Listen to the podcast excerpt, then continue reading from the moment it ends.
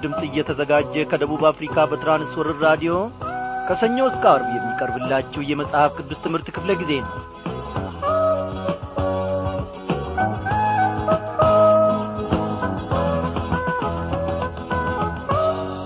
ሰላም ጤና ይስጥልኝ በጌታ የተወደዳችሁ ክብሯን አድማጮቼ። ዛሬ የእግዚአብሔር ፈቃዱ ሆነና ደግሞ ትንቢተ አሞጽን ጨርሰን የሁለተኛ ጴጥሮስ መልእክት ጥናታችንን እነሆ ይዘንላችሁ ቀርበናል። በዚህ ሁሉ ውስጥ እንግዲህ በሚኖረን ክፍለ ጊዜ በጥናቱ ውስጥ ማለት ነው እግዚአብሔር አምላካችን በሰላሙ አስጀምሮ በሰላሙ ደግሞ እንደሚያስጨርሰን እኔ አምናለሁ። በዚህ ሁሉ ውስጥ እንግዲህ ታዲያ ወገኖቼ የምንኖርበትን የምንታነጽበትን ሕይወታችን የሚገነባበትና የሚሠራበት ይሆን ዘንድ ጸሎታችሁ እጅግ አስፈላጊ ነውና ለዚህ ጥናት ከመጨረሻው ከግብም መድረስ እጅግ እጅግ ተግታችሁ እንድትጸልዩ እነሆ ከወዲሁ እናሳስባችኋለን። እግዚአብሔር አምላካችን ይህንን መልካም ምግብ ይህንን መንፈሳዊ ማድ ሲያዘጋጅልን ጠላት ደግሞ ሊያደፈርሰው ጠላት ደግሞ ሊያሰናክለው ይሻልና በጸሎት ተግተን መቋቋም የኔና የእናንተ ፈንታ ነው። እግዚአብሔር አምላካችን እንግዲህ የልቦናችንን ዐይኖች እያበራ ወደዚህ ወደ ታላቁ ጸጋውና ወደ ታላቁ ዙፋኑም ከፍ እንደሚያደርገን ደግሞ እኔ አምናለሁ እግዚአብሔር እየተመሰገነ ይሁን እስቲ እንዲህን በለው አንተ ተሸከምከኝ ዘመን በፍቅር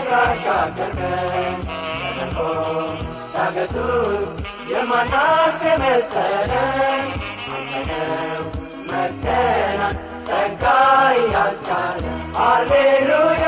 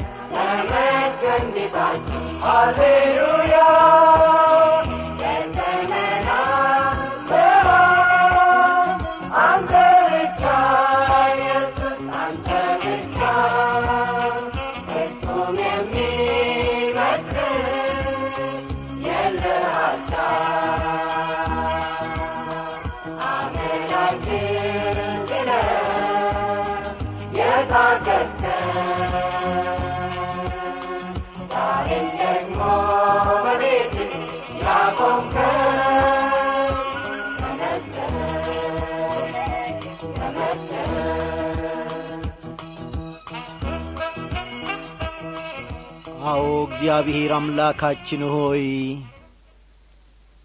አመላችንን እንደኛነታችን ችለ ተሸክመ ደግሞ እስከዚህች ድረስ ያበቃህን ውጣ ሁሉ ያሳለፍከን ሳትፈርድብን በጥፋታችን በመድከማችን በመዛላችን በመበደላችን እነሆ ከፊትህ ሳትሰውረን እግዚአብሔር አምላኬ ሆይ በምሕረት ዐይኖች እያየን ደግሞ ያቆምከን።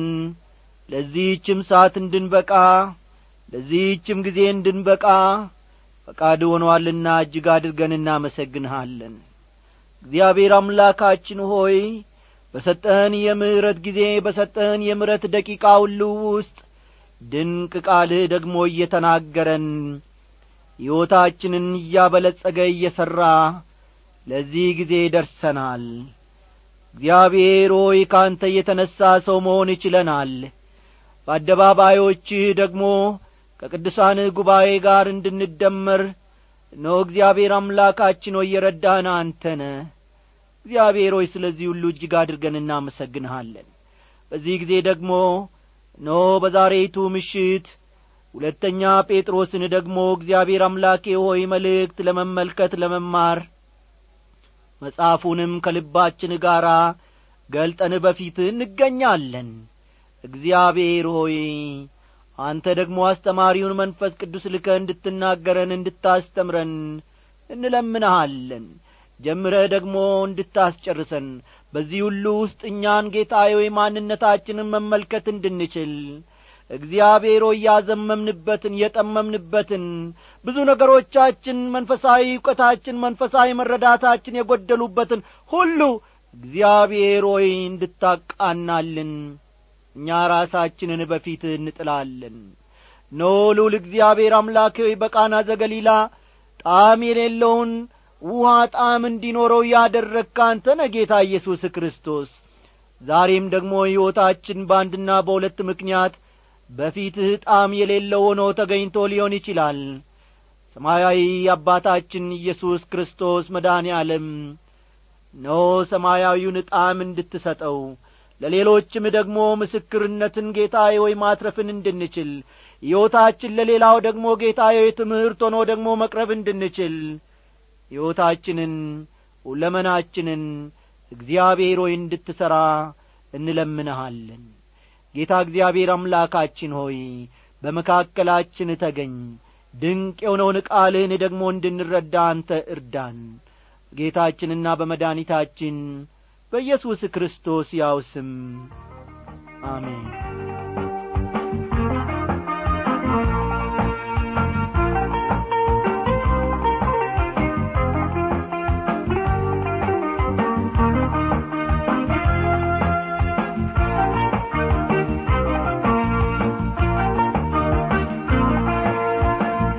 ክቡራን አድማጮቼ።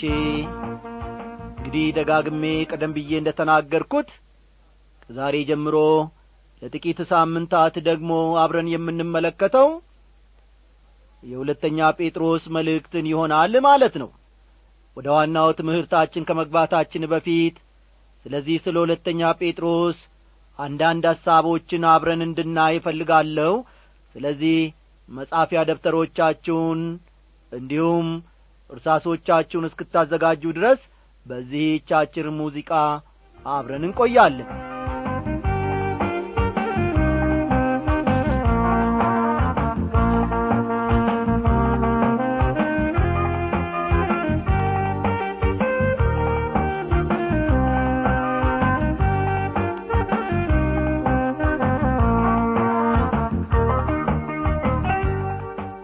አድማጮች የዚህ መልእክት ጸሐፊ ስምዖን ጴጥሮስ ነው። የዚህ መልእክት ጸሐፊ ስምዖን ጴጥሮስ ነው። ሁለተኛ ጴጥሮስ ምዕራፍ አንድ ቁጥር አንድን መመልከት ይቻላል። ይሁን እንጂ የመልእክቱ ጸሐፊ ጴጥሮስ የመሆኑ ጉዳይ ከየትኛውም የአዲስ ኪዳን መጽሐፍ ይልቅ ብዙ አለመግባባት አስነስቷል። ለምሳሌ ያክል ዶክተር ደብሊው ጄ ሙርሄድ የተባሉ ምሁር ከጥቂት ዓመታት በፊት ከየትኛውም የአዲስ ኪዳን መጽሐፍ ይልቅ አስተማማኝ ታሪካዊ ድጋፍ የሌለው መጽሐፍ ቢኖር ሁለተኛ ጴጥሮስ ነው ብለው ነበር። ይሁን እንጂ ይህ ተቃውሞ የመልእክቱ ጸሐፊ ጴጥሮስ ነው ብለው የሚያምኑ ምሁራንን ወደ በለጠ ጥናትና ወደ በለጠ ምርምር ይመራቸዋል ባደረጉት ጥናትና ምርምርም በእውነትም የመልእክቱ ጸሐፊ ጴጥሮስ መሆኑ ከምን ጊዜውም በላይ ይረጋገጣል።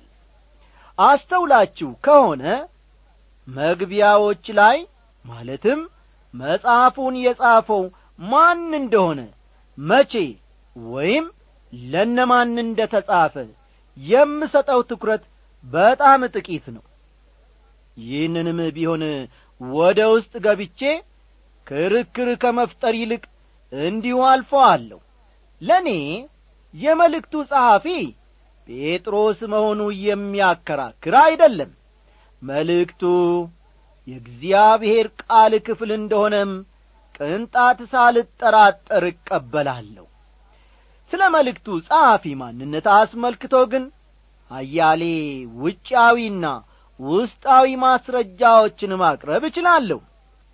ሁለተኛ ጴጥሮስ መልእክት የቅዱሳት መጻሕፍት አካል ሆኖ ከተቈጠረ አያሌ ዘመናት ተቈጥረዋል በመጀመሪያ በሦስት መቶ ሰባ ሁለት ዓመተ ምረት በሦስት መቶ ሰባ ሁለት ዓመተ ምረት በሎዶቅያ የተደረገው ጉባኤ ተቀበለው። ልብ በሉ። በመጀመሪያ በሦስት መቶ ሰባ ሁለት ዓመተ ምረት በሎዶቅያ የተደረገው ጉባኤ የመጽሐፍ ቅዱስ ክፍል ሆኖ እንዲቈጠር ጉባኤው ተቀበለው። በኋላም በሦስት መቶ ዘጠና ሰባት ዓመተ ምረት በሦስት መቶ ዘጠና ሰባት ዓመተ ምህረት በካርቴጅ የተደረገው ጉባኤ ይህንኑ አቋም ያጠናከረ ነበር። ከቤተ ክርስቲያን አባቶች አንዱ የነበረው ጄሬምም እንዲሁ የሁለተኛ ጴጥሮስ መልእክት የቅዱሳት መጻሕፍት ክፍል መሆኑን ተቀብሏል።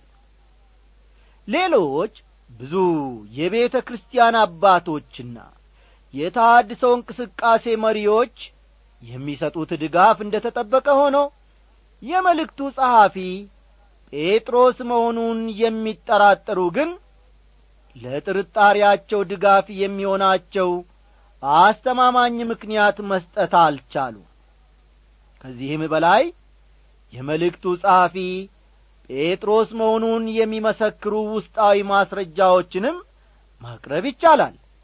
ለምሳሌ ያክል ሁለተኛ ጴጥሮስ ምዕራፍ አንድ ከቁጥር አሥራ ሦስት እስከ አሥራ አራት። ሁለተኛ ጴጥሮስ ምዕራፍ አንድ ቁጥር አሥራ ሦስትና አሥራ አራት። ምዕራፍ አንድ ከቁጥር አሥራ ስድስት እስከ አሥራ ስምንትና ምዕራፍ አንድ ከቁጥር አሥራ ስድስት እስከ አሥራ ስምንትና እንዲሁም ምዕራፍ ሦስት ቁጥር አንድ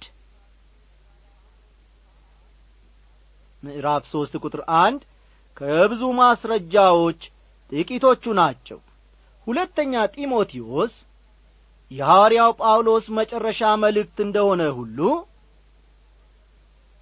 ሁለተኛ ጢሞቴዎስ የሐዋርያው ጳውሎስ መጨረሻ መልእክት እንደሆነ ሁሉ ሁለተኛ ጴጥሮስም የሐዋርያው ጴጥሮስ የመጨረሻ ስንብት መልእክቱ ነው በሁለቱ መልእክቶች መካከልም በጣም የሚያስገርም ተመሳሳይነት አለ።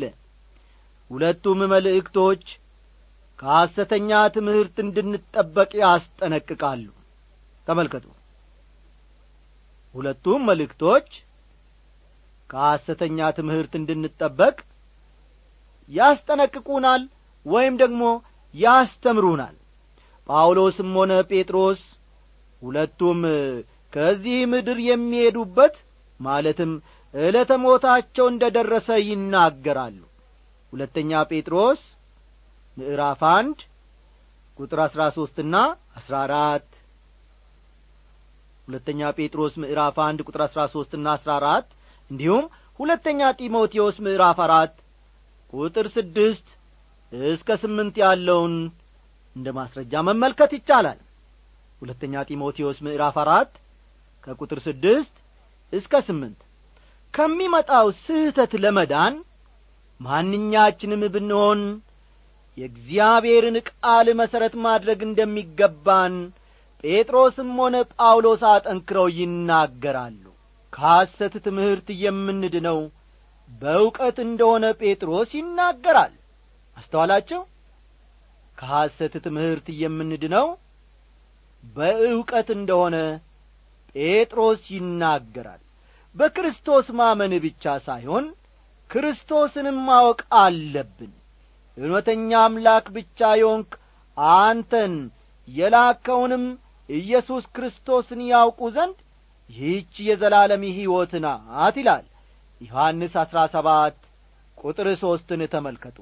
ስለ እርሱ ሳይሆን እርሱን ራሱን ልናውቀው ይገባናል ስለሆነም የዚህ መጽሐፍ ዋነኛ መልእክት ስለሚመጣው ስህተት ማስጠንቀቅ ብቻ ሳይሆን ያንን የሐሰት ትምህርት መከላከል ስለምንችልበት መንገድ ማስታወቅ ነው።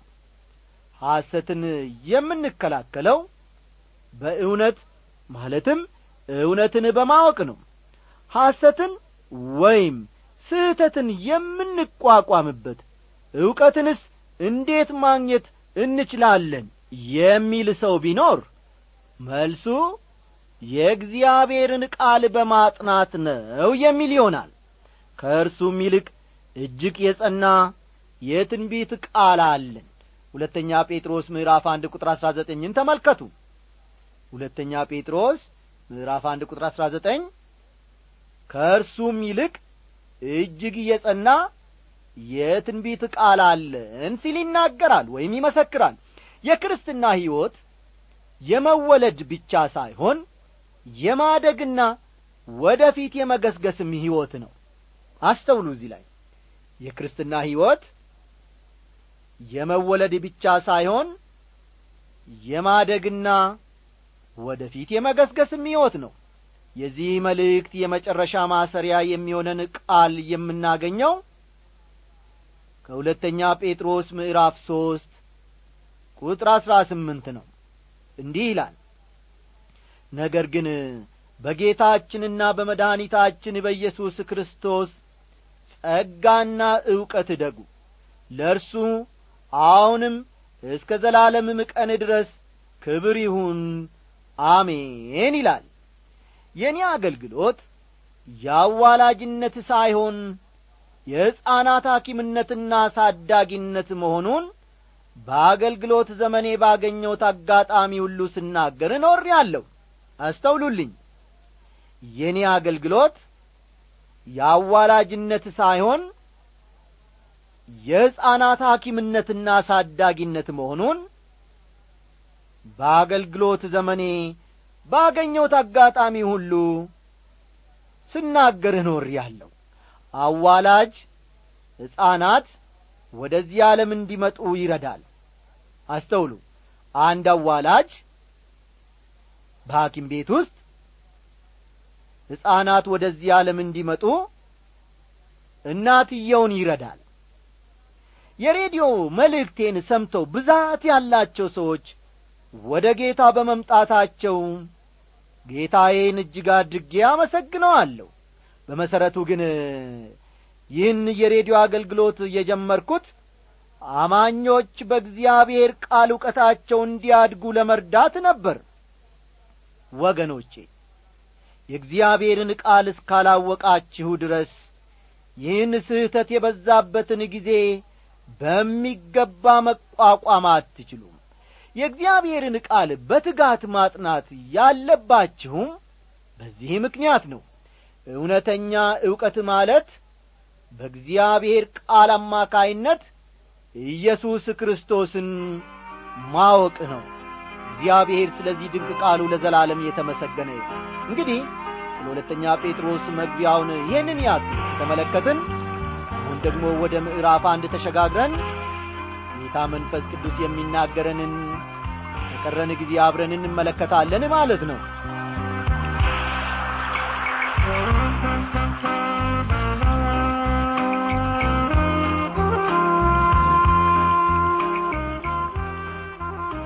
የዚህ የሁለተኛ ጴጥሮስ ምዕራፍ አንድ አብይ ሐሳቡ ክርስቲያናዊ ጸጋዎች ሲበዙልን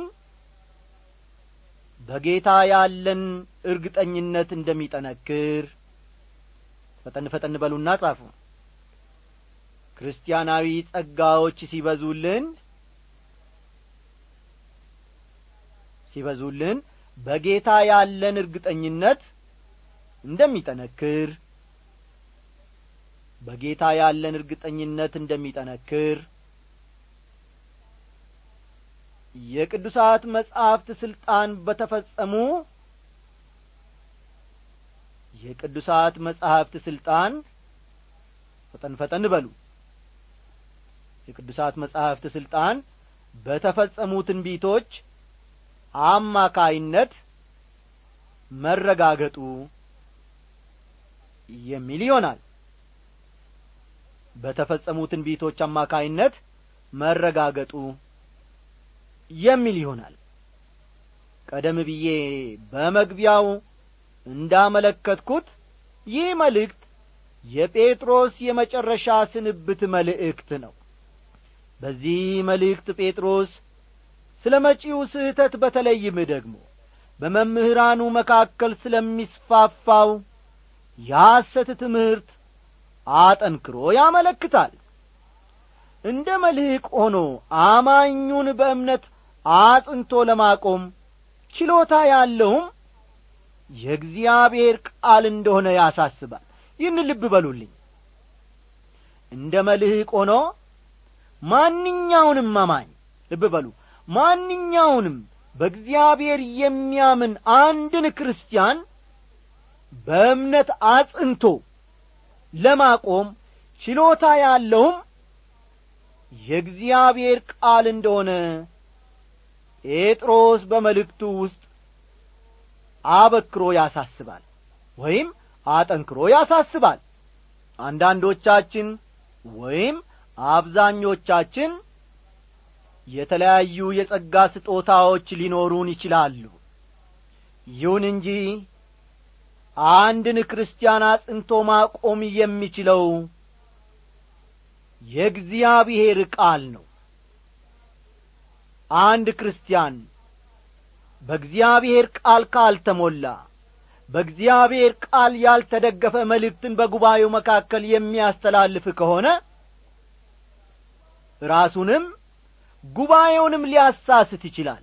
ስለዚህ ማንኛውም ክርስቲያን በተለያየ የጸጋ ስጦታም እንኳን ቢሞላ ቢቀባም በእግዚአብሔር ቃል መጀመሪያ ወይም አስቀድሞ መጠንከርና መጎልበት መቻል አለበት። ስለዚህ አማኙን እንደ መልህቅ ሆኖ አጽንቶ ለማቆም ችሎታ ያለው የእግዚአብሔር ቃልና የእግዚአብሔር ቃል ብቻ ነው። አስተውሉልኝ። የእግዚአብሔር ቃልና የእግዚአብሔር ቃል ብቻ ነው። ሌላ ምንም ነገር የለም። በመጀመሪያዎቹ አስራ አራት ቁጥሮች እግዚአብሔርንና ጌታችን ኢየሱስ ክርስቶስን ማወቅ የክርስቲያናዊ መልካም ባሕሪ መሠረት መሆኑን ነው በዚህ ክፍል ውስጥ የምንመለከተው። ቁጥር አንድ እስቲ ቀደም ብለን እናንብበው። የኢየሱስ ክርስቶስ ባሪያና ሐዋርያ የሆነ ስምዖን ጴጥሮስ በአምላካችንና በመድኃኒታችን በኢየሱስ ክርስቶስ ጽድቅ ካገኘነው ጋር የተካከለ የክብር እምነት ላገኙ ይላል። ክቡር የሚለውን ቃል በመጀመሪያ መልእክቱም ደጋግሞ አንስቶት እንደ ነበር ይታወሳል። ልብ በሉ። ጴጥሮስ ክቡር የሚለውን ቃል በአንደኛ መልእክቱ ደጋግሞ ጠቃቅሶት ወይም አንስቶት እንደ ነበር ታስታውሳላችሁ። ቃሉን በዚህ መልኩ የተጠቀመበት ብቸኛው የቅዱሳት መጻሕፍት ጸሐፊ ጴጥሮስ ብቻ ነው። ይህን ቃል ስናይ የጴጥሮስን ፊርማ ያየን ያክል ነው የምንረዳው። ምክንያቱም ጴጥሮስ በዚህ ቃል የሚጠቀመው በተለይ የእርሱ ብቻ በሆነ እያጻጻፍ ስልቱ ነው በመጀመሪያው መልእክቱ ጴጥሮስ በሚለው ስሙ ብቻ ነበር የተጠቀመው። እዚህ ላይ ግን ስምዖን የሚለውን ቃል በማከል ስምዖን ጴጥሮስ በማለት ራሱን ያቀርባል። ስምዖን ሲወለድ የወጣለት ስም ሲሆን ልብ በሉ። ስምዖን የሚለው ስም እርሱ ሲወለድ የወጣለት ስም ሲሆን ጴጥሮስ የሚለውን ስም የሰጠው ግን ጌታ ኢየሱስ ክርስቶስ ነበር። ይህንን አስተውሉ። ስምዖን የሚለውን ስም ያወጡለት ያው ወላጆቹ ናቸው ማለት ነው ሲወለድ። ጴጥሮስ የሚለውን ስም ደግሞ የሰጠው ጌታ ኢየሱስ ክርስቶስ ነበር። ጴጥሮስ ማለት አለት ማለት ነው። ጴጥሮስ ማለት አለት ማለት ነው በሁለቱም ስሞቹ የሚጠቀመው ያለ ምክንያት አይደለም። ስምዖን ደካማውን እርሱነቱን ያመለክታል። ችኩልና በዘፈቀደ የሚነዳ ማንነቱንም ያመለክታል። ጴጥሮስ ግን በጌታ ብርቱና ጠንካራ የሆነውን እንደ እግዚአብሔር ዓላማና ፈቃድ የሚመራ እርሱነቱን ያመለክታል። አስተዋላችሁ አይደል? ስምዖን የሚለው ስሙ ደካማውን እርሱነቱን ያመለክታል። ስምዖን እያለ ስሙን በዚህ በመጽሐፍ ቅዱስ ውስጥ ሲጠቅስና ሲጠቀም የእርሱን ደካማነት ያመለክታል። ችኩልነቱን በዘፈቀደ የሚነዳ ማንነቱን ለማመልከት ይጠቀማል ማለት ነው። ጴጥሮስ እያለ ደግሞ ስሙን ሲጠቅስና እዚህ ውስጥ ሲጠቀም በጌታ ብርቱና ጠንካራ የሆነውን እንደ እግዚአብሔር ዓላማና ፈቃድ የሚመራ እርሱነቱን ያመለክታል። ይህን መልእክት የሚጽፍልን አለቱና ብርቱ ጴጥሮስ እንደሆነ እርግጠኛ መሆን እንችላለን። በቅርቡ እርሱም ስለ ክርስቶስ ሲል የመስቀል ሞትን ሊቀበል ነው።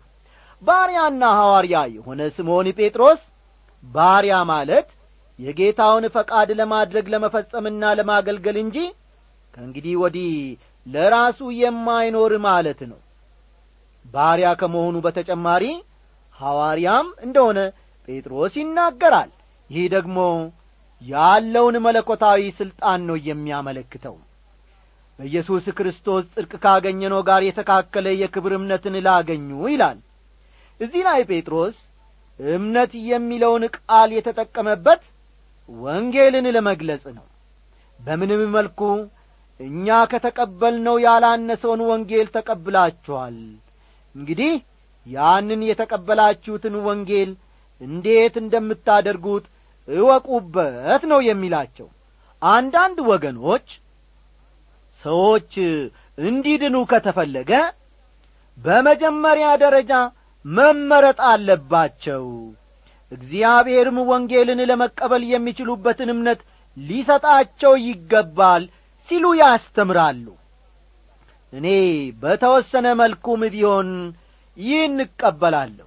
ይሁን እንጂ አንዳንድ ሰዎች ወደ ክርስቶስ የማይመጡበትን ምክንያት የእግዚአብሔር ቃል በማያሻማ ሁኔታ ማቅረቡንም መዘንጋት የለብንም። እስቲ ለምሳሌ ያክል እንዲሆነን ሁለተኛ ቆሮንቶስ ምዕራፍ ሦስት ቁጥር አሥራ አምስትና አሥራ ስድስትን እንመልከት።